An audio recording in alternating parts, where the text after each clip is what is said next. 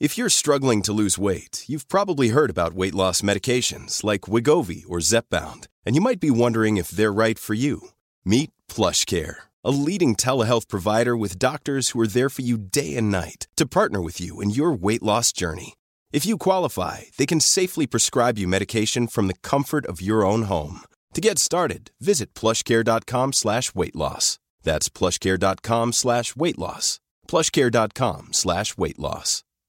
Imagine the softest sheets you've ever felt. Now imagine them getting even softer over time. That's what you'll feel with Bowl and Branch's organic cotton sheets. In a recent customer survey, 96% replied that Bowl and Branch sheets get softer with every wash. Start getting your best night's sleep in these sheets that get softer and softer for years to come. Try their sheets with a 30-night guarantee. Plus, get 15% off your first order at bowlandbranch.com. Code BUTTERY. Exclusions apply. See site for details.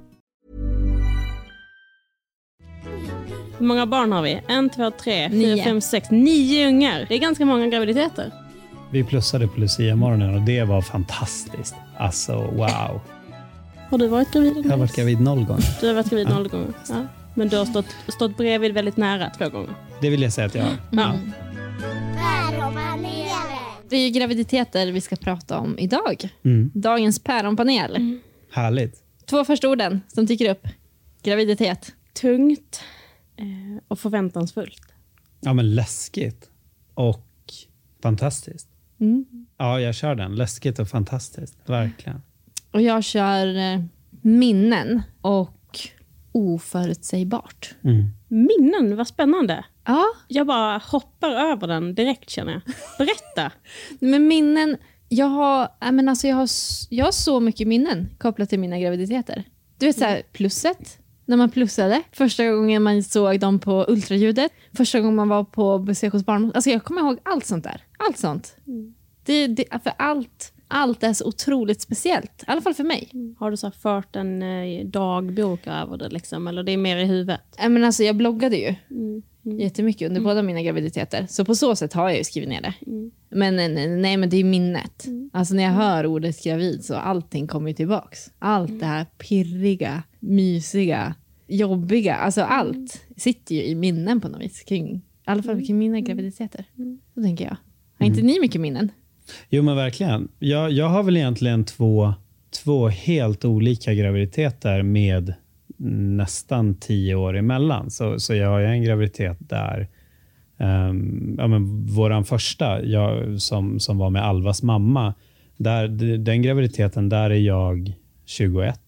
Uh, eh, hon är 28, 29. Um, så vi är ett par som kanske är på två olika delar i livet också. Um, och jag eh, var, jobbade mycket och vi hade kanske ett lite mer patriarkalt förhållande där jag jobbade mer och hon var hemma mer. Och jag känner i, i efterhand att jag kanske inte har så mycket minnen som, som jag önskade att jag hade. Men, men det också kan bero lite på det här. Jag var nog kanske inte mm, mogen, tillräckligt mogen eller, eller redo att, att gå igenom en engagerad graviditet. Sen, sen minns jag hela graviditeten och våran, våran relation runt graviditeten som väldigt bra. Och Det var nog ingenting som, vi, som den relationen led av då, men, men så här i efterhand så, så känner jag absolut att eh, det är nog en graviditet som, som jag ser tillbaks på med, med lite ånger. Att, att, eh, jag, jag, jag ska inte döma mig själv för hårt, för jag var ung och jag känner att jag gjorde allt jag kunde. Och, och jag var i, eh,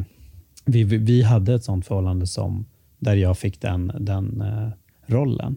Eh, och Sen har jag en graviditet som har varit väldigt nyligen. Som, som, han kom ju från 15 månader sedan idag. Så det, det är en graviditet där jag kan känna att jag har varit extremt engagerad och verkligen, verkligen funnits med och fått ut eh, det jag också vill ha av den här tiden och minst den väl. Men också en, en graviditet där jag kan, som jag kan titta tillbaka på och känna att det är en väldigt klurig tid. Och, och det finns mycket, mycket att diskutera runt det, så det, det ska bli kul att prata om det idag. Mm. Jag tänker att eh, det nog är väldigt många som känner igen sig i det du säger. Framförallt kanske som eh, pappa och partner. Första gången att man inte riktigt eh, förstår kanske mer så fullt ut vad det är som liksom, jag vill inte påstå att jag förstod heller första gången. Mm, men, men barnet var i mig, jag kände ju henne. Liksom. Det hände någonting med mig, det, det var ju en process i mig. Eh, men jag tänker att det nog är väldigt vanligt att den som är bredvid inte...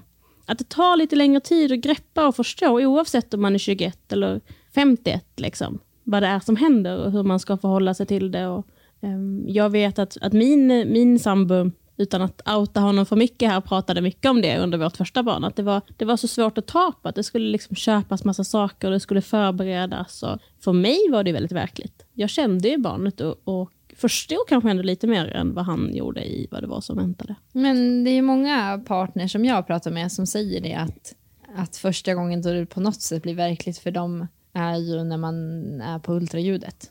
Var det så för dig? Ja, men jag tycker nog att jag tyckte att, att den här gången så var jag med från, från början. Vi, mm. vi plussade på, på Lucia-morgonen och, och vi hade verkligen bestämt oss för att vi vill ha barn tillsammans. Vi, vi är ju en vi ser ju oss som en vanlig familj med, med Alva också. Det, det, det har liksom aldrig gjorts någon skillnad på, på Millan som, som bonusmamma eller vanlig mamma. Liksom. Men um, vi plussade på Lucia-morgonen och det var fantastiskt. Alltså wow. Ja, Gud vad mysigt ja. det låter. Jag älskar ju Lucia morgon ja. överlag. Nej, och jag vaknade, ja, vaknade av att Millan så här, jag är extremt morgontrött mm. och vi, är, vi har konflikter angående min morgontrötthet på morgnarna. Det, det behöver jag inte sticka under stolen med. Så jag vaknade av hennes den här Andreas, som jag oftast vaknar av för att hon är less på att putta på mig. Och Då vaknar jag till så här och så står hon där med stickan och, och, och tårar och är så här superglad. Och jag börjar ju storlipa innan vi ens har, har sagt någonting till varandra. Jag var så glad. Det var så mm. fantastiskt fint verkligen. Mm. Och så skulle vi till Alvas skola för de hade Lucia. Och så bar vi på den här hemligheten som man liksom vill berätta för alla. Och mm. Jag hade gråtit hela förmiddagen så jag var så uppsvälld i, i, i ansiktet. och när vi sitter där så de som sitter framför oss har en, en väldigt nyfödd bebis i, i famnen och, och du vet, nej, det, det, var fint att sitta och hålla på det till, tillsammans. Och vi, jag tycker det är mysigt att gå med ja, den där hemligheten. Verkligen. Jag tycker det är jättejobbigt. Ja. Tycker du det? Jag tycker det är fruktansvärt. Men jag är ju inte så duktig på att vara tyst. När har du berättat då? um, ja, men alltså min, min bästa kompis uh, har nog... Eh, nej, hon har inte fått veta det innan Magnus. Så, så eh, där, där har jag faktiskt en liten spärr. Men hon har fått veta det typ dagen efter. Mm. Så, eh, om inte samma dag. Mm. Eh, med alla tre. Men eh, med familjen så har det nog ändå gått men typ tio veckor. Kritiska tolv. Liksom. Mm. Eh, men jag vill liksom berätta det direkt jag förstår ju i grund och botten den här tanken om att man ska vänta och man ska hålla på det och att det är liksom, ja, men lite mysigt att ha det för sig själv också. Mm. Eh, sådär i början. Eh, samtidigt, så, nu har jag inte varit med om ett missfall, men jag tänker att det är väldigt vanligt och att om det händer, eller när det händer, för att det händer väldigt, eh, tyvärr, helt för många, mm. att man vill dela det. Och att det då i det kan vara ganska skönt att att ha någon. Eller, eller ha mm. någon i det här att oj, jag vill berätta det för alla, men jag måste vänta tre veckor till. Och så mm. får man liksom prata med, mm. med någon annan än partner. Men, men jag håller med. Jag, kan tänka, jag tycker ibland att just den här 12 veckorsgränsen är, är ganska gammalmodig. Mm. Eh, mm. liksom från att det, när det var tabu att vara med om missfall, att då är det något fel på kvinnans kropp. Exakt. Vi vet ju mycket väl att, att det inte är så. Det är inget tabu. Det är jättemånga som går igenom det. Mm. Eh, och därför tycker jag man mer ska rannsaka sig själva. Vi har valt att berätta ganska tidigt båda gångerna. Eh, av just den anledningen som du var inne på, att vi var med så här, men vi kommer bli så påverkade om det skulle hända någonting med det här, den här bebisen. Eh, så att om det skulle hända så behöver folk veta om det. Första gången eh, berättade vi vecka åtta, för då bodde vi i Göteborg och var hemma över jul. Då. Det var ju därför vi eh. lyckades hålla det så länge, för vi kom hem till påsk ja. och berättade då. Ja, men och då, eh. då kände jag så här, ja, men, för det var en avvägning vi hade. Jag mådde ju jättedåligt. Mm. Eh, så det var, jag tyckte det var jobbigt bara att ljuga i telefonen, för jag var så jäkla trött och jag mådde så dåligt. Och bara de där veckorna, det var, det var så, lång, så länge. Men eh, med under den andra graviditeten, då berättade vi nog redan i vecka fem för mina föräldrar. Mm. Jag hade mått så dåligt första gången och eftersom vi hade tvillingar och vi hade bestämt oss för att panela om huset den Mm. sommaren. så vi var så här, om, om jag skulle må så där dåligt igen så behöver vi ha hjälp. Mm. Då kommer vi inte kunna hålla det här hemligt. Nej, graviditeten för oss vart ju på riktigt från början.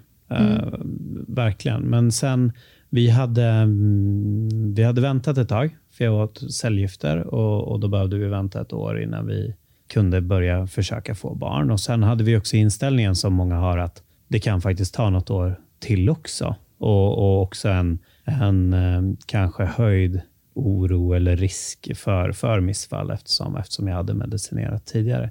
Men det gjorde det inte. Det gick väldigt fort.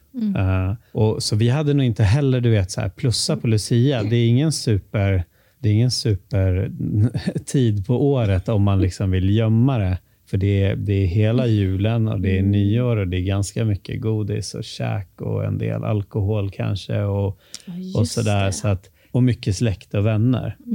Um, men eftersom vi också var, både för Alva, att vi verkligen ville hålla det för att vi ville berätta det för henne. Men så väntade vi också på att göra ett kubtest eftersom jag hade käkat mediciner. Så vi kände att vi ville, vi ville vänta innan vi berättade. I alla fall tills dess. Liksom. Uh, och Då hade vi bestämt oss för att berätta på jul, men den julen så var Millans mamma hade feber. Så hon missade jul och min pappa hade feber, så han var så här allmänt gubbsur som, som gubbar är när de har feber. Och, och, och då var det så nej, men då, får, då, då väntar vi, väntar vi istället. Så då, då fick det nog gå, jag tror nästan en bit ut i januari innan, innan vi berättade. Och på nyår så var det, då hade vi också väldigt mycket folk hemma. Det var, det var verkligen ett sånt nyår som var, det var fest det nyåret. Och då vet jag, ja men du vet så här. Jag är ju ganska, jag styr mycket när vi har folk hemma, jag älskar ju det. Så då var det, då var det ju hälla upp alkoholfri öl i Millans glas inne i köket och hälla upp alkoholfritt vin direkt i vinglaset vid kylen. Och vet att vi gjorde hot shots och jag var så här, ah, jag råkade, din vart skuren så det ser bara ut som kaffe, sa jag till Millan när jag ställde ner den. Så. Det var stökigt. Jag Jag har- tror vi fick till det. Jag har en ganska rolig anekdot på det där med att hälla upp, eh, hälla upp sprit och precis vara gravid. Eh, Jag hoppas inte du blir eh, arg för att jag outar dig här nu, Emily. Men jag tänker att det är preskriptionstiden på det här har gått ut. Jag var gravid den här sommaren med första barnet. Vi var hos ett par vänner och hälsade på och det var midsommarafton. På midsommar i Småland dricker man öl och man dricker snaps. Snapsen kan man väl lyckas här förhandla sig ifrån, men ölen är... Så är det. Eh, min härliga kompis Emily, hon tog en hel platta öl. Eh, och sen får hon ju själv beskriva hur hon gjorde det där i detalj. Men hon bytte alltså etiketter på en platta öl med en platta alkoholfri öl. Så att varenda gång hon skulle ha en öl på midsommarafton så gick hon ut i förrådet och hämtade en öl. Och det var ju hennes då sambo, nu man, helt med på. Så han gick och hämtade öl till Emily. Eh, det ser ut som helt vanlig öl. Liksom. Men den var ju alkoholfri. Hon bytte alltså etiketter för att kunna för att eh, liksom gömma det. Och För hon var ju mest rädd för att jag skulle upptäcka det. för jag var ju gravid och nykter. Alltså, jag kan inte sitta och dricka alkoholfri öl, då kommer Emma reagera och så kommer Emma börja tro någonting. Eh, och jag kan säga att jag hade inte en tanke på det där. Men det, det finns ju lite olika nivåer av att dölja sin graviditet tidigt kan man ju säga. Men det där är ju spännande just med det här, jag tänker alkoholen, att det är, vi lever i det samhället där när man tackar nej till alkohol så är det det första man tänker på att är du gravid. Eh, Det var ju också så för mig när jag varit gravid med Leia och Mattis första gången när vi var i Göteborg. Så kvällen efter eh, så hade vi en firmafest. Såklart. Och den här firmafesten hade vi hyrt ett eh, motorcykelklubbställe och hade så här, sånt tema. Sons of Anarchy var superhett då ju. Så att det var lite det temat vi hade. Ehm, och det stod ju även världens gulligaste MC-knuttar i baren. Alltså stereotypen av MC-knuttar stod där. Så jag gick fram till en av dem. Han hette Bengt. Så sa jag det i början, Bengt, jag har en hemlis. Han var jättemysig, alltså verkligen. Och så berättade jag det att jag var gravid. Eh, så jag sa det, jag kommer beställa whisky och cola hela kvällen. Jag vill bara ha cola. så så fort jag kom dit och beställde whisky och cola så kommer och så blinkar med ett öga. Men jag har jobbat många år inom restaurang och det är säkert tio stycken utan överdrift som man har så här. Ja. Jag har, inte, jag har inte ens berättat det här för min man, Nej, men jag nej. är gravid. Men kan det- du förstå vad häftigt att ni som står i Ja, baren blir typ Vilket förtroende det är. Ja, Ja, Bengt fick ju veta det innan. Alltså, eh, Hampus visste det. ja, Ja, Hampus, Bengt och sen... eh, Ja.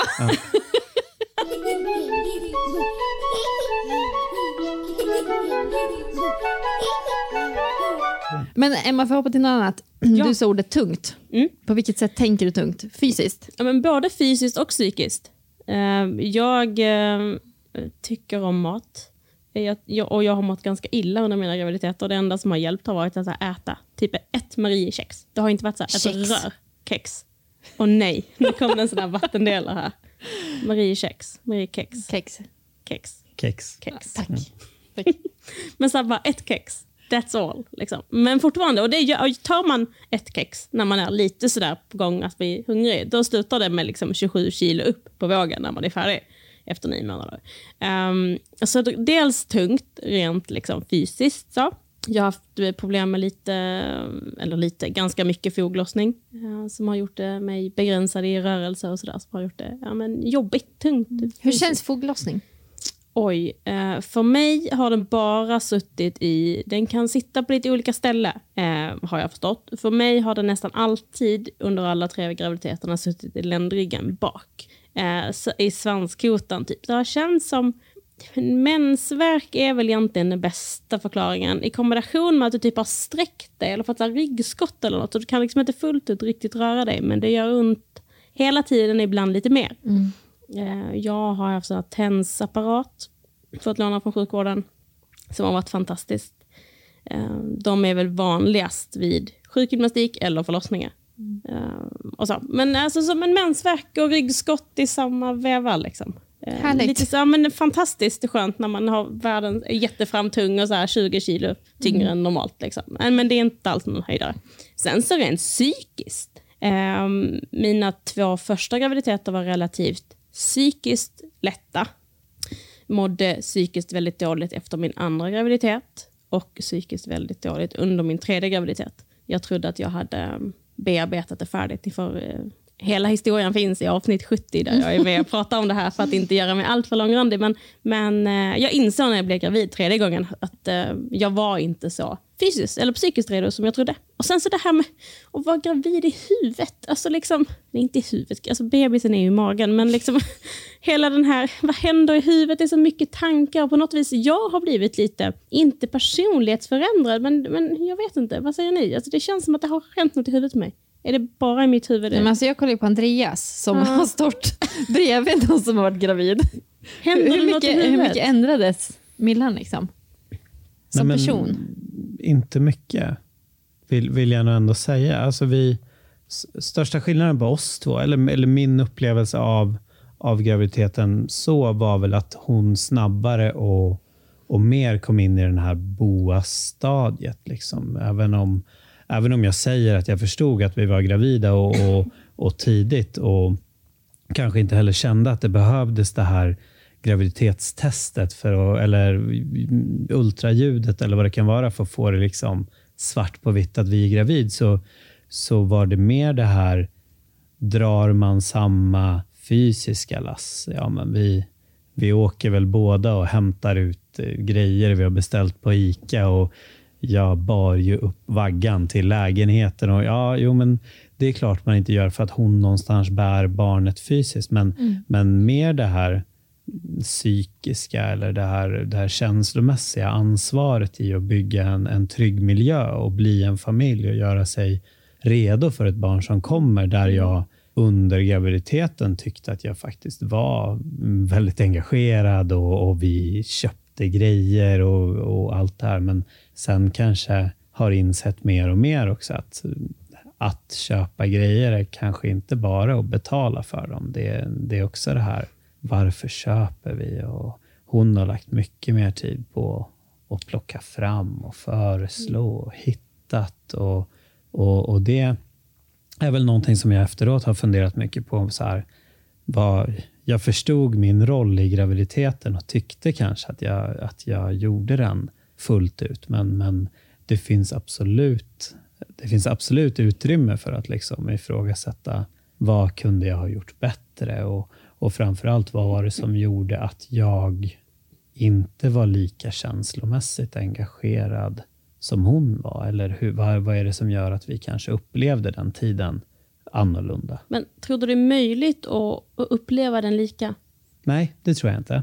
Det tror jag inte. Jag tror att som partner, oavsett om man är far till barnet eller om man liksom är en, en, en partner och, och, och, man har fått barn på ett annat sätt eller vilken sorts partner man än är, när man står i sidan av någon som är gravid, så tror jag att psykiskt så kommer man ju aldrig kunna vara på exakt samma ställe och, och det, det, kan man väl egentligen aldrig i någon situation och sätta sig helt in i vad någon annan känner. Det, det jag tror att jag hade kunnat gjort bättre under graviditeten, det är nog faktiskt att, att lyssnat in mer känslan av faktiskt vad vill man bygga för trygg bubbla tillsammans, mer än vad är det för gravidbyxa vi ska köpa, mm. eller hur ska filten se ut, eller hur ska nalla, alltså du vet. Mm.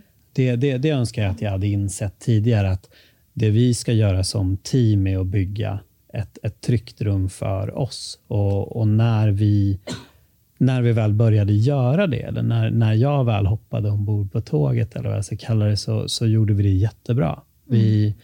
vi hittade ett fantastiskt sätt att vara gravida tillsammans och vi gjorde oss väldigt redo för en förlossning tillsammans och, och vi tog med det trygga rummet och den bubblan hela vägen in i förlossningen. Och det gjorde att vi fick en fantastisk förlossning tillsammans. Och Vad hela, härligt att höra. Ja, det kommer ett förlossningsavsnitt ja. säkert i mm. framtiden, ja, så jag håller på det. det men, kommer det. Men vi, eh, det är jag så himla stolt över och jag är så himla glad över att vi gjorde det tillsammans. För även nu i, i, i småbarnsåren och i, i liksom när vi kan bli ovänner över saker eller när man kan i ett förhållande känna att så här, nu är det inte så bra, så, så, se, så, så går jag ofta tillbaka till det här och så här, fan, om vi hittade den stämningen tillsammans och gjorde den här graviditeten tillsammans. Och det, mm. det var en väldigt häftig tid att, att komma med känslomässigt och psykiskt och hitta varandra på det sättet. Det var, det var jätteviktigt.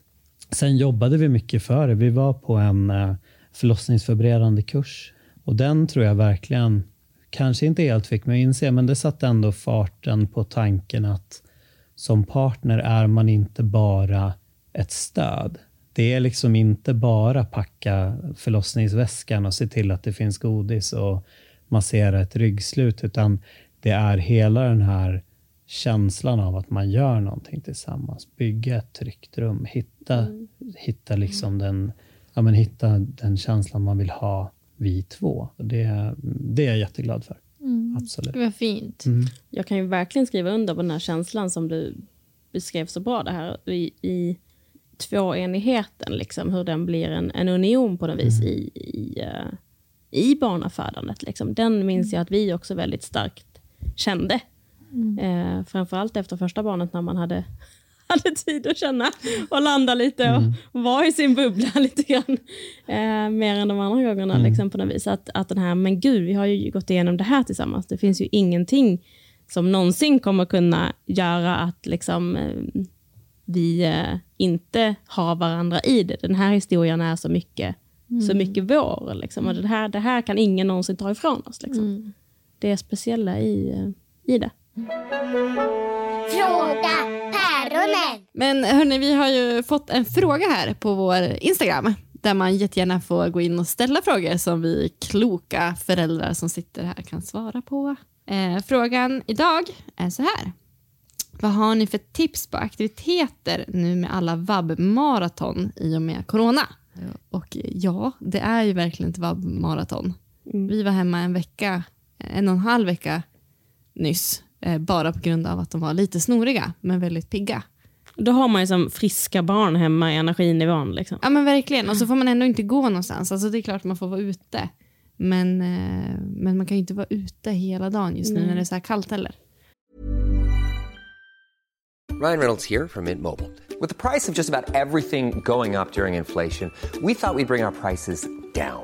So to help us, we brought in a reverse auctioneer, which is apparently a thing. Mint Mobile unlimited premium wireless. Ready to get 30, 30, bit to get 30, bit to get 20, 20, 20, bit to get 20, 20, bit to get 15, 15, 15, 15 just 15 bucks a month. So, Give it a try at mintmobile.com slash switch. $45 upfront for three months plus taxes and fees. Promo rate for new customers for limited time. Unlimited more than 40 gigabytes per month. Slows. Full terms at mintmobile.com. If you're struggling to lose weight, you've probably heard about weight loss medications like Wigovi or Zepbound, and you might be wondering if they're right for you. Meet PlushCare, a leading telehealth provider with doctors who are there for you day and night to partner with you in your weight loss journey. If you qualify, they can safely prescribe you medication from the comfort of your own home. To get started, visit plushcare.com slash weight loss. That's plushcare.com slash weight loss. plushcare.com slash weight loss. Hey, it's Paige DeSorbo from Giggly Squad. High quality fashion without the price tag. Say hello to Quince. I'm snagging high-end essentials like cozy cashmere sweaters, sleek leather jackets, fine jewelry, and so much more. With Quince being 50 to 80% less than similar brands. And they partner with factories that prioritize safe, ethical, and responsible manufacturing. I love that. Luxury quality within reach. Go to quince.com slash style to get free shipping and 365-day returns on your next order. quince.com slash style. Så vad gör ni? Nej, men jag tycker det är så svårt det där med att vara hemma med sjuka barn. Jag tycker det är svårt när jag är hemma och är sjuk själv också. Det här, för hur mycket får man hitta på fast man är hemma och är sjuk? Och, och jag känner med, med barnen framför allt att om de orkar hålla igång så är det bättre att uppmuntra det. Och så vilar man och ser till att ta sina nässprayer och Alvedon och vad det kan vara när det finns tid. Men jag tror att det viktigaste för att man inte liksom ska klättra på väggarna, det är att inte försöka hålla dem tillbaka. Orkar de liksom stoja på, så, så försök hitta på saker tillsammans. Konkreta tips på vad man kan göra är jag väl eventuellt lite sämre på, men någonting kreativt och någonting roligt. Det finns ju liksom hur mycket bra sociala medier och tips och så här på på mycket såna här gör det själv-pyssel. Älskar ju Alva till exempel. Vi, vi kan göra allt ifrån flaskvulkaner till att kolla på Youtube hur man bygger en stol. typ. Det, Men någonting sånt tror jag. Där, där, där finns det många bra vabbtimmar att bränna om man, om man vill nörda ner sig i något. Hitta ett gemensamt intresse. Jag gjorde en liknande grej. Jag åkte till en, eh, en butik och köpte en, fyllde på vår pyssellåda med massa pyssel. Eh, drog ut bordet, på med en vaxduk, tog fram allt pyssel och sa typ gör vad ni vill. Mina barn var knäpptysta och i himlen i typ fyra timmar. Ehm, och den gången gjorde vi lite julkort och sen så nu till helgen ska vi göra lite smällkarameller och så fattades lite grejer för att kunna pyssla färdigt. Så pyssel går i alla fall hem på de, de åldrarna som mina barn har. Att överraska dem med lite sånt. Eh, trolldeg, lera, tänker jag. Eh, Spela spel. Låt dem sitta vid skärmen och titta på en film. Ta det lite lugnt. Vara ute i trädgården. Baka, om man orkar det. Energi, alltså, det tar lite grann slut. Och jag tänker också, precis som du säger, att leta lite inspiration på nätet. Eller liksom, och kanske gärna sånt, jag är lite sådär lat som mamma ibland. Sånt som barnen kan göra lite själv. Jag köper gärna jättemycket pyssel och så får de liksom barnvakt och något kreativ sysselsättning samtidigt. Utan att jag slipper, sitter sli, slipper sitta där och liksom superlimma ihop mina egna fingrar. Um, jag tycker det är mysigt men jag har lite för mycket spring i benen och jag känner att, precis som du säger, om man varit hemma en vecka med friska barn. Jag är inte jätteinspirerad till att sätta mig och pyssla i tre timmar. Alltså jag är jätte, jag älskar mina barn men jag är inte sugen på det. Ja, men jag skulle vilja flika in med att eh, ja, is, is, det här blir inget tips på vad man gör, men snarare kanske hur man gör det. Eh, nej, men någonting som vi gjorde då nyss när vi var hemma, det var ju faktiskt att göra upp ett schema för att hålla kvar vid lite rutiner för barnen. Så att det inte blir varenda dag att man så här, åh, att, att det går till den här gränsen, att det blir jobbigt, att barnen blir rastlösa och att du är trött och försöker hitta på saker och så vet inte vad du ska göra. Utan då satte vi oss innan, när vi visste så här, ja men nu måste vi vara hemma en vecka, för det är den Ja, gränsen vi har om vi inte åker och testar barnen. Mm. ja men då, vad ska vi göra den här veckan? Vad vill, vad vill vi få in? Eh, både så här jobbmässigt, alltså rent för oss föräldrar, eh, men sen också så för barnen. Hur ska barnens dagar se ut? Ja, men då har vi den här tiden med två timmar där vi behöver hitta på någonting och sen är det lunch och sen vet vi att de kan behöva ta det lite lugnt en timme med att läsa en bok eller kolla på tvn eller vad man nu gör. För att då vart det, det vart så mycket enklare också att inte behöva vara frustrerad och trött och hitta på det här, utan då hade man en liten plan. Och då var det typ, ja men baka, pyssla, eh, kolla på det Bada. här. Bada, bada är, det är ju en jättebra break tycker jag. Det är mitt Eh, lifehack när jag måste ta ut sista energin av barnen Ja, men men, inte orkar gå ut efter maten. Ja, In i duschen. Ja, men precis. In i duschen, upp med skumbadet. exakt. Ehm, ja, men så, och då kan de här små sakerna räcka. Sjukt bra tips. Jag tänker både för barnens skull som är väldigt vana i åldern som de är i, våra barn, att liksom ha det här inrutadet från skolan och förskolan. Att klockan halv nio är det frukt och sen så klockan elva är det lunch. Och liksom. De har ju det här.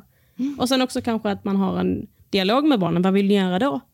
Ja, rita. Ja, men nu står det här. Vi har kommit fram till att vi ska rita nu. Ja, ja, ja. Och sen när de väl börjar så kanske det faktiskt blir kul. Och så slipper man tänka ihjäl sig. Bra tips.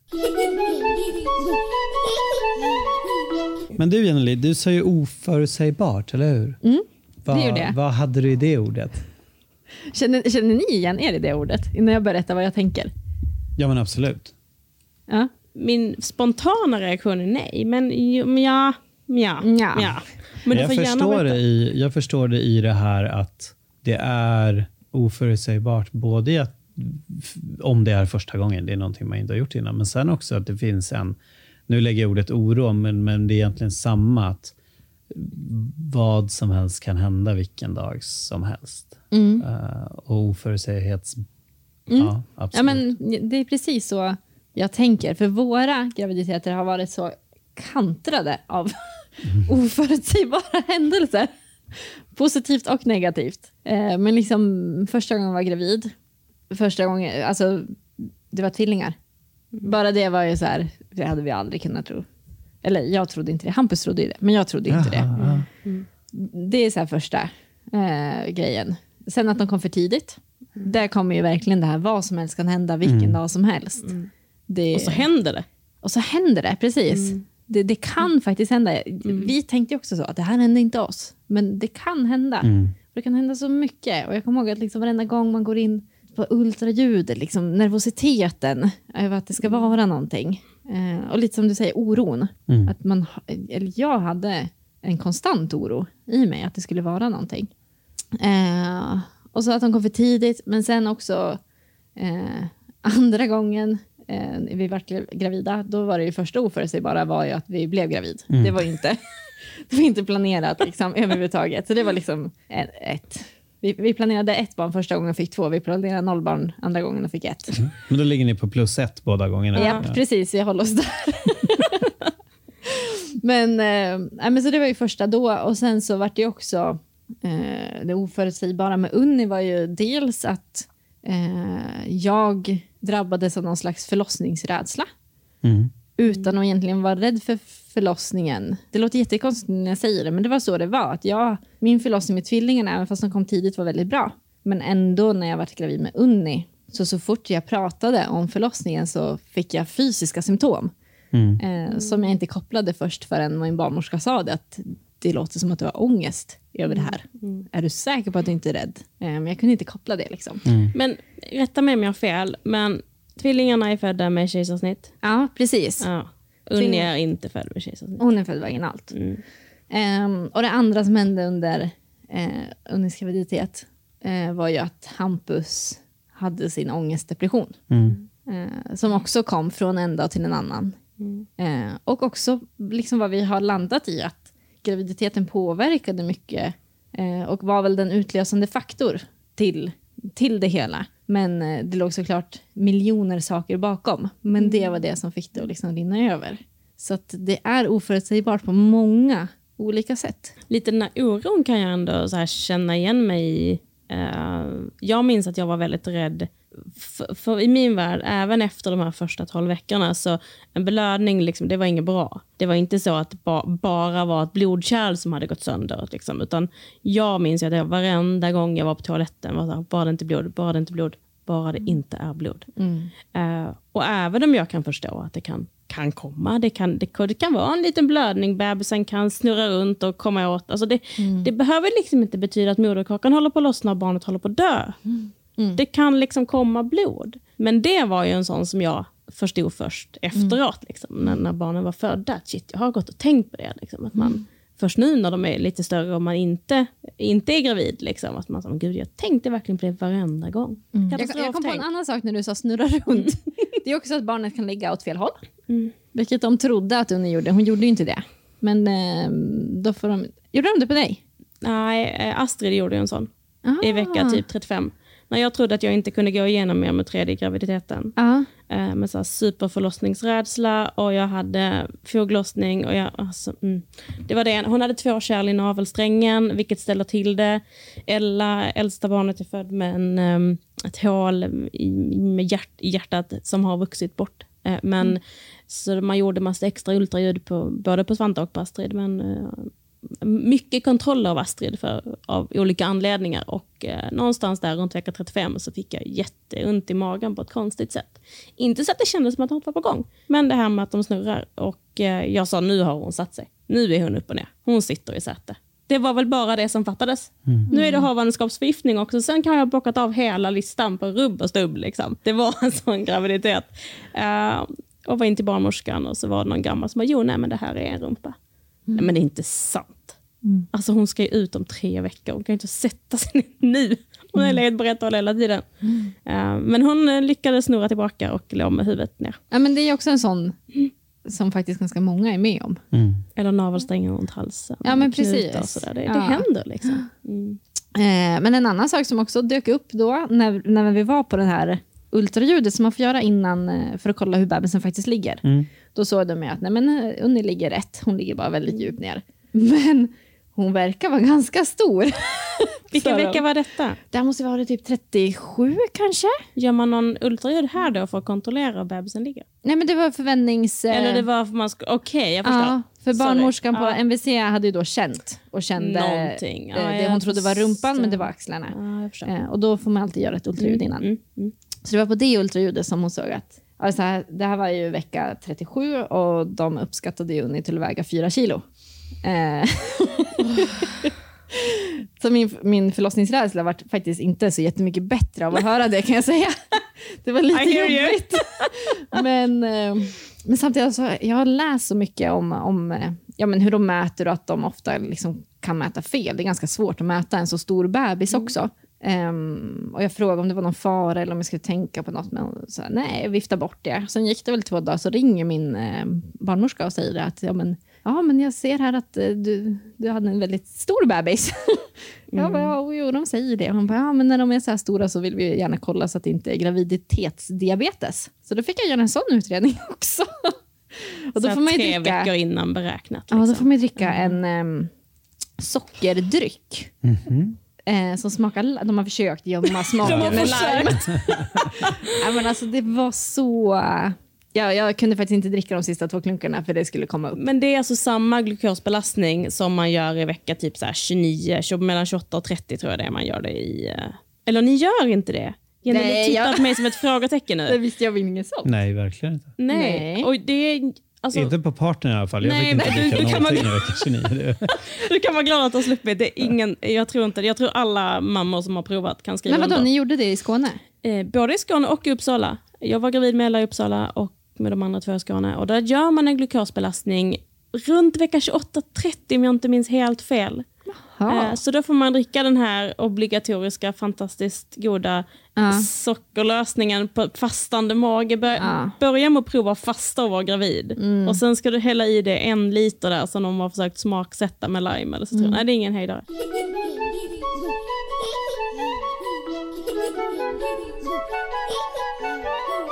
Det här med vikt överlag, både på, om vi börjar på bebisen då, eftersom vi är inne där. Alltså, jag har haft två bebisar som vägde 1,5 kilo och så har jag en bebis som vägde 4,4 kilo när hon föddes. När föddes hon till slut? Hon föddes vecka 40 plus 2. Ja. Så vi gick precis över med henne. Ehm, men det är också någonting som, jag vet inte hur ni, hur ni tänker, men det är så trendigt nu att man ska ha små bebisar. Att det på något sätt ska, att man, att man kan påverka det på något vis. Eh, du vet, man hör ju om kändisar som typ tar ut barnen alldeles för tidigt bara för att de inte... Dels att, att de själva inte vill bli för stora, men också för att barnet inte ska bli för stort. Liksom. Hur, eh, hur tänker Men jag ni? tycker det är Alltså- idioti. Ja, men hade, hade inte du några sådana tankar? Alltså här, eh, Nej, men alltså jag, nej, det hade jag inte. Min, min, eh, mitt första barn hon vägde 2810 gram när hon föddes. Två veckor innan. Eh, ganska liten. Liksom. Eh, under snittet. Sådär. Eh, jag tänkte ju att barn nummer två då följer väl kurvan eh, till de på ett sånt där tillväxtultraljud säger nej men 4770 gram beräknas han väga. Ja, jag var lika chockad Den som dig Jenny. blicken ni utbyter här är. Ja. Ja. Eh, men förstår du? Ja, det är, ja, jo, här jag förstår. Förstår du känslan när hon bara sa, ja nej men 4770 gram. Jag tror inte vi ska låta honom ligga och gotta sig sådär så länge till. Så bara, nej men tack, gärna inte. Men han var inte så stor. Nej men han vägde bara 4 och 2. Ja. Mm. Men, men, Men det är ändå mycket från 2,8 till... Ja, och Ja. han kom ju fyra dagar över beräknad. Sådär, så att, ehm, från 2,8 till 4,2. Det, det är stor skillnad. Ehm, och 6 centimeter i längdskillnad. Så det, det var väldigt stor skillnad på dem. Men vis av erfarenhet, småbarn i all ära, men det är mycket behändigare med stora barn. Ehm, men det händer någonting, de blir sjuka, de vill inte äta, de kan inte äta. Man behöver inte vara lika... Jag var inte lika orolig. Inte bara för att det var andra gången, utan också att Ella var så liten och späd. Det var så viktigt att hon gick upp i vikt och att allting liksom följde. Det fanns inga reserver att ta av. Ehm, Svante vägde ju liksom lika mycket när han var fem månader som Ella gjorde när hon var ett. Då finns det liksom lite mer att ta på. Ehm, och det tycker jag har varit skönt. Holger då? Mm. Eller Alva? Var de ungefär lika stora? Ja, det var de. Det var de, Alva, ja. Alva kom ju med kejsarsnitt, Ja. eh, planerat. Så hon var, hon, eh, var 3200 gram, Jaha. tror jag. Och 51 centimeter. Nu är det tio år sedan, Ja, så men det är får ganska- inte ta mig på Det låter som marginalerna, ganska men- normal... eh, Eh, och Holger, han kom 40 plus 5 eller 6. 5. Mm. Och eh, han vägde 3500 och var 50,5. Mm. Eh, Så det var, det var två ganska inom, inom ramen barn. Ganska mitt på kurvan Ja. barn skulle jag säga. Ehm, men, men det du pratar om också, det här med att det är hela den här kroppshetsdebatten och, och, och att man till och med, jag, jag kan nästan uppleva att den här mom-shamingen som är så, så giftig, så toxic, är ju verkligen att man till och med går in på hur stor bebis man ska ha eller hur liten en bebis ska vara. Och, och, och jag, kan aldrig, jag kan aldrig sätta mig in i, i hur det är att ens kropp förändras i en graviditet. Men både liksom det här med att, med att sin kropp ska förändras och, och att den, det som du säger med, med oro också, vad, ändras det på rätt sätt och, och, och hur mår jag och hur ser jag ut? Och så alla de här lagren. Och sen lägger vi också ett till lager på att det är inte bara det att din bebis ska vara liksom frisk och kry och må bra och du ska ha gjort rätt i graviditeten. De ska ligga rätt. Det, det finns så många variabler och så ska vi också lägga på den här stressen med att den får inte vara för stor. Ja, men, det, men det är så himla sjukt. Visst Jag- är det? Ja, Man blir så arg och ledsen och, Ja. och, och förbannad och ledsen igen. Det är ju det är så sjukt. Det är så fel fokus. Ja, folk som, nu säger jag folk, alltså ha, har man det så, nu höll jag på att svära, har man det så jävla bra i livet så man kan sitta och lägga värderingar i om bebisar ska vara stora och små, då kan man ta den tiden och göra någonting väldigt mycket bättre av den. Men sista punkten jag skulle vilja lyfta också eh, mer är ju kvinnokroppen Mm. som ändras. Eh, för det är ju, den ändras rejält. Den ändras. Ja. Hur, Andreas, du som står bredvid när en Mm. kvinnokropp ändras, hur, eh, hur, påverkas, hur påverkades du av det? Alltså, fick du ofta höra kommentarer om kroppen eller tankar kring hur, man, hur Millan liksom skulle ändras sen eller sådana saker? Min, min upplevelse av det, för, för det är ändå hennes kropp och, och det är hon som har gått igenom förändringar, men min upplevelse av situationen var att vi, det här var en graviditet vi hade längtat efter och det var en graviditet vi liksom ville ha. Och, och det, det gjorde nog också att vi var ganska väl införstådd i att det kommer bli ändringar. Um, sen så mådde Millan bra. Vi, vi, alltså hon, hon, hon mådde bra. Det, mm. Hon kräktes från början och det var, det var kämpigt, men det var under ett par veckor. Och Sen tycker jag att hon var, jag ska inte säga duktig, men, men hon, gjorde en, hon var fantastiskt duktig på att vara gravid. Liksom. Det, jag, tror att, jag tror att hon skulle säga att det passade henne ganska bra. Mm. Jag, jag, vet att hon är en sån som kan sakna att vara gravid. Men ändringarna i kroppen, det, det liksom man ser, det fysiska, det är ju, det är väldigt vackert. Det, det är en fantastisk förändring att få stå bredvid och se, för att det är också en del i det här att det blir verklighet mm. i att vi ska få ett barn tillsammans. Att mm. det är så här, hon, hon bär det barnet vi har skapat tillsammans. Och här får jag fysiskt ta del av det för att jag får se hennes kropp utvecklas mm. till den kroppen som faktiskt ska föda vårt barn. Och Det är väl det är en jättehäftig känsla att få se det och få tänka på det på det sättet. Uh, och, och Sen underlättar det såklart för oss att vi hade en, en relativt uh, problem, problemfri graviditet och Millan mådde bra och, och kunde liksom köra på ganska som vanligt väldigt länge. Liksom. Uh, men jag minns henne som, som väldigt vacker. Det, jag känner att det så tindrar i, i ögonen. ja, hon var så vacker. Det var en fantastisk tid. Mm. Jag älskar gravidkroppar. Alltså jag tycker också det är så himla fint. Ja, men så himla vackra. Jag blir så avis.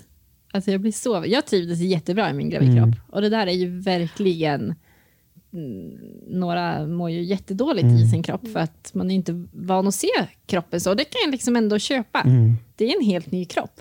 Men jag trivdes väldigt, väldigt bra i min. Det gjorde jag också. Framförallt när det började synas lite.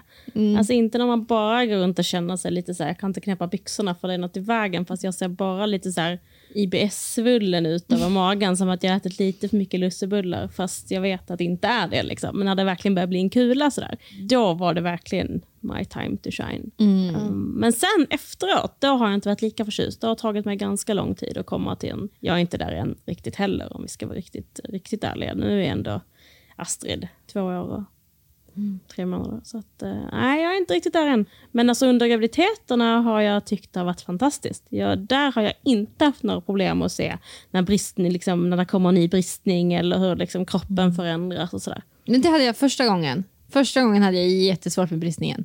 Jag hann inte få så många då. Eh, men det kom ju typ fyra veckor innan Lejo Mattis kom, så typ vecka, mm. ja, säger vecka 25-26 upptäckte jag min första bristning. Och jag hade ju smort ni vet, med olja mm. som man ska mm. göra. Ska, mm. ska, ska göra. Men, eh, men som jag det gjorde, sägs att man ska göra. Ja, men verkligen. Och jag mm. gjorde det också för att det kliades fruktansvärt mm. på min mage och då hjälpte oljan.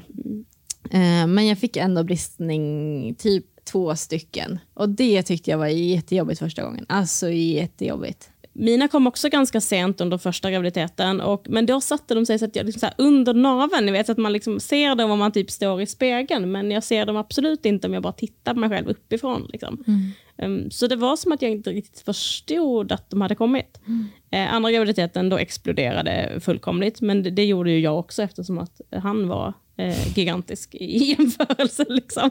Min lilla Svante, eller min stora Svante. Men då vet jag att jag mer kände att nej, men det är så här det är. Ja, jag, vet inte, jag har varit, har varit stolt över min gravidmage med, full med bristningar. Liksom. Det har inte gjort mig någonting. Uh, och lite kejsarsnitt där och lite sådär. Det ser ut som en krigszon, men det är liksom så det ska vara. Det, så är det.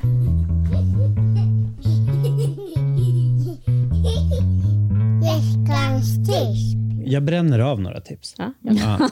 ja. Jag, har den, jag har den på tungan, så kör. uh, nej, men det första är sociala medier. Det finns väldigt mycket bra att följa och det finns väldigt mycket dåligt att följa. Alltså följ det som känns bra och fundera på varför ni följer det. Mm. Jag, jag, jag, kan, eh, jag tipsar om Asabia Britton. Tycker hon är svinbra på alla sätt och vis. Både innan och, och efter förlossning. Liksom. Men, men det, tipset runt sociala medier är nog mer så här, håll er undan från de grejer som inte får er att må bra. Mm, jag håller helt med. Så fort du börjar jämföra dig med någon, Ah. avfölj kontot. Ja, ja, Då är det helt fel. Liksom. Ehm, och sen så... eh, vi läste boken Föda utan rädsla. Jag, eh, nu tog jag för givet att många vet vad det är för bok, men, men kolla upp det om ni inte vet vilken det är. Och vi läste den för varann. Och, och det tyckte jag var, det gjorde väl verkligen så att jag fick engagera mig. Och, och det var inte så här, det var inte superpretentiöst, men, men när vi skulle gå och lägga oss på kvällarna istället för att vi låg med varsin telefon och slösurfade, så läste jag och så pratade vi om saker som, som vi kanske inte hade samma bild av eller som vi hade samma bild av eller om, om man hade någon fråga eller sådär. Så att det, boken i sig, superbra, men upplevelsen att dela den tillsammans, det, det gjorde verkligen att jag kände att vi var mer på samma, samma våning när det var dags. Och sen den förlossningsförberedande kursen vi var på med en doula, nu, nu kostade det en slant och, och det kanske inte finns i, i alla byar och städer runt om, men, men kolla upp det. Mm. Så det, det är mitt tips. Mitt veckans tips får nog vara att inse att en graviditet är en period som går över. Det är okej att tycka att det är kämpigt. Det är okej att tycka det är jobbigt. Eh, det är okej att känna sig lite lost och förvirrad. Och, det kommer bli bra. Det kommer liksom gå över i någonting annat. Och också försöka att inte, lite som du säger, så avfölja allt som inte, får dig, som inte gör dig gott, som inte får dig att må bra. Och försök att inte tappa fokus. Vad är det som är viktigt? Och det är att, att du får ett, ett barn. Ett förhoppningsvis friskt och levande barn. Det är det som är slutmålet. Verkligen. Mitt eh, veckans tips får bli, eh, det här är både till dig som är gravid och till partnern. Att jag kunde ofta känna att man klev in i föräldraskapet och var ganska naiv över allt det praktiska som kommer med föräldraskapet. Dels är det mycket det känslomässiga, eh, så mycket det vi snackar om här i podden. Eh, men sen så är det allt det praktiska som ska göras, som du var inne lite grann på, lite grann på Andreas. Um, och då äh, finns det ju en fantastisk bok som vi har pratat om förut i podden som heter äh, Vi ska ha barn. Uh, som är en bok som handlar om jämställt föräldraskap. Uh, och jag tycker att både du som partner eller du som är gravid kan köpa den här, ta hem den och använda den som ett uh, diskussionsunderlag hemma. För att så här, vilka frågor kan vara bra att lyfta innan vi faktiskt blir föräldrar. För att minska konflikterna när vi har blivit föräldrar och är sjukt trötta eh, och slitna och försöker lära känna en ny människa och oss själva som föräldrar. Eh, så har man tagit lite av det praktiska innan så tror jag att det underlättar. Så den boken rekommenderar jag varmt att läsa. Superbra. Ett Eh, sista ord. Ja, Njut. Ja njut, verkligen. Njut, njut. Mm, oavsett hur mycket ni kräker, och Så oavsett hur kämpigt det är, psykiskt och fysiskt, så försök att njut. Man kommer sakna den De här första sparkarna, ja men åh. När det ja, känns men så här- verkligen. En liten fladder i magen bara, om man inte förstår att det är en spark. Liksom. Ja, men försök att njut. Verkligen. Njut. Nu ska vi njuta av kvällen. Det ska vi. Härligt. Ha det bra. Tack för idag. Hej då!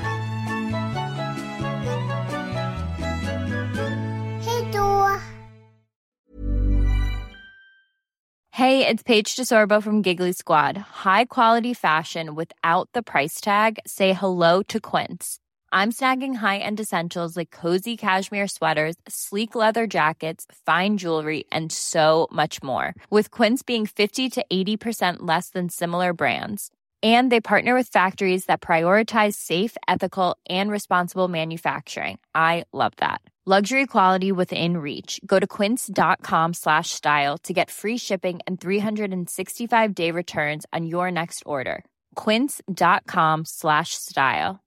Imagine the softest sheets you've ever felt. Now imagine them getting even softer over time. That's what you'll feel with Bowl and Branch's organic cotton sheets. In a recent customer survey, 96% replied that Bowl and Branch sheets get softer with every wash. Start getting your best night's sleep in these sheets that get softer and softer for years to come. Try their sheets with a 30-night guarantee. Plus, get 15% off your first order at bowlandbranch.com. Code BUTTERY. Exclusions apply. See site for details.